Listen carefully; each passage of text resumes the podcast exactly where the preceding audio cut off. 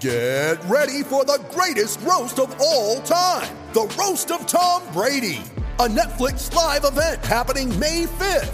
Hosted by Kevin Hart, the seven time world champion gets his cleats held to the fire by famous friends and frenemies on an unforgettable night where everything is fair game. Tune in on May 5th at 5 p.m. Pacific time for the Roast of Tom Brady, live only on Netflix. Gareth Hall, like Jared, he's a travelling man. He's in Auckland. G'day, Gareth.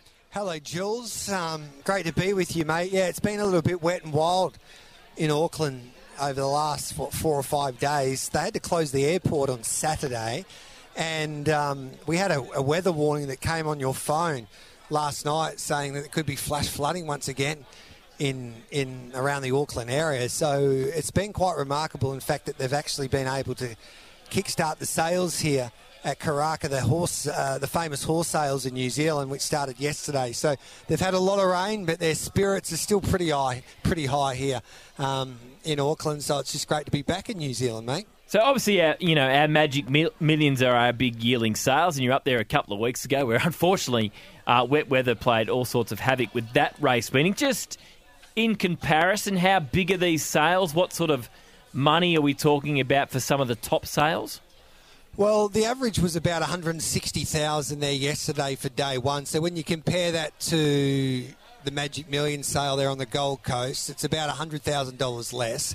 But they're different horses bred here in New Zealand. New Zealand have got, well, they're best renowned for their their classic horses, like their Derby and Oaks horses, and they have produced many superstar three year olds along over the years. But they've had a wonderful 12 months when it when it comes to New Zealand bred horses, Jules. Like I'm thunderstruck, yep. second in a Cox Plate. I wish I win. Won the ten million dollar Golden Eagle in Sydney on Derby Day. Um, they had Roch 'N' Horse, the superstar sprinting mare for Mike Moroney that won the Newmarket. So they've had so much success over the last 12 months, and what these sales produce is value for money. So you can get a horse under $300,000 that can win nice races in Australia. So they're always popular. And what New Zealand does better than any other country in the world is that it's just something about the land here in New Zealand. They just breed a wonderful horse um, and they rear a wonderful galloper. So they're, the, the makeup of the horse, um, when they're scoped, they're usually perfect. So um, they've got a lot going for them. Plus, their hospitality is second to none. They really do turn it on for the visitors when you arrive here at Karaka. Now, some big racing in Hong Kong on the weekend, yep. Gareth, and another piece of history, I guess, for our very own Jamie Kah.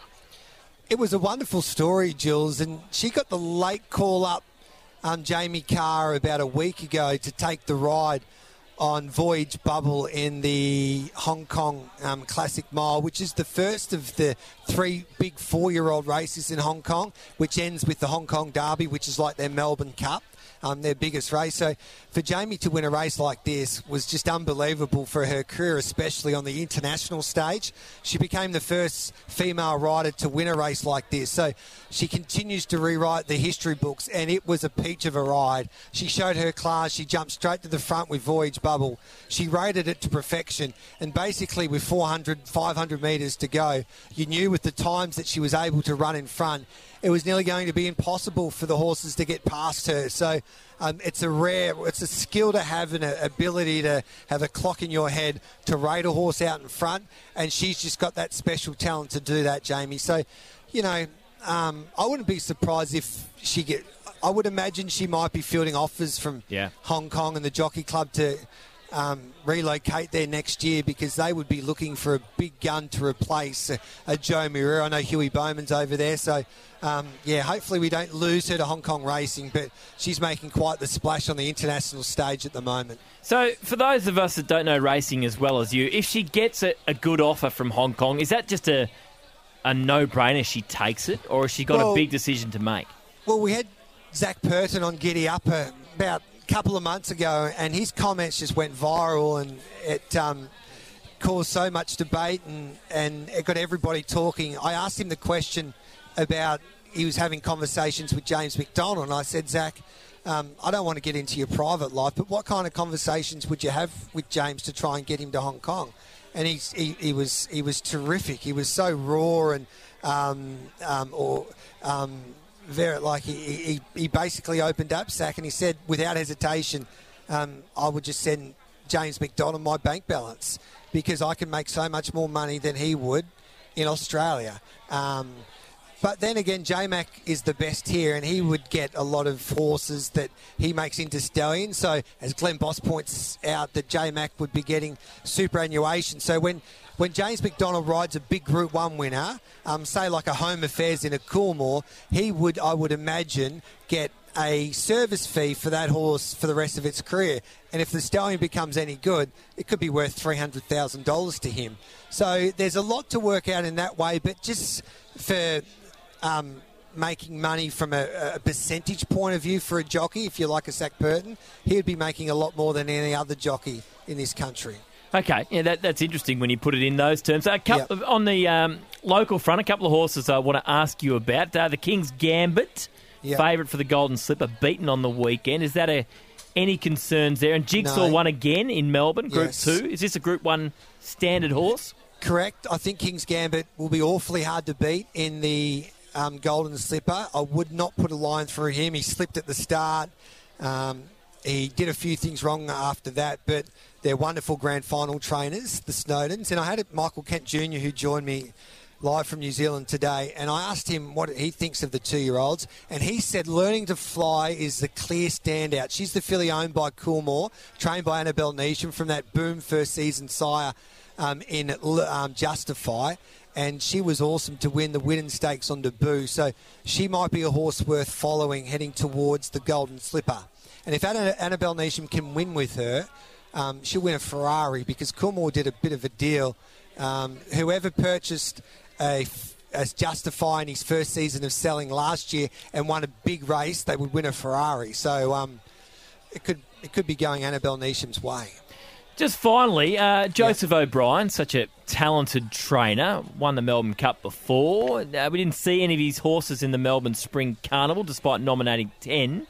Uh, but he's going to have some runners uh, for races worth far less in Sydney. Is this a concern for, for Melbourne, and why would he be taking his horses to Sydney for races? It's great races, but they're they're not worth what the Melbourne Cup's worth.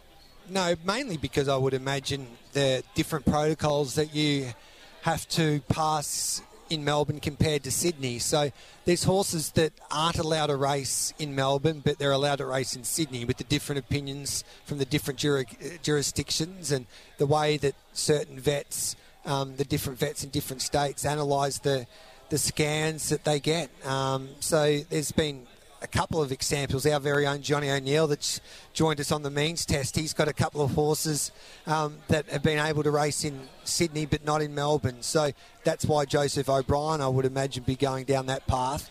And um, he's got some strong clients around that New South Wales region, like a Henry Field, who support him from Newgate Farm. So I still think if he's got a horse that he thinks can win the Melbourne Cup, he'll go to the Melbourne Cup. But he might be just trying to make a statement to try and get Racing Victoria to rethink their their protocols towards the scanning of horses heading towards their spring carnival. But you've got to understand why Racing Victoria mm. do that because they can't afford to have another.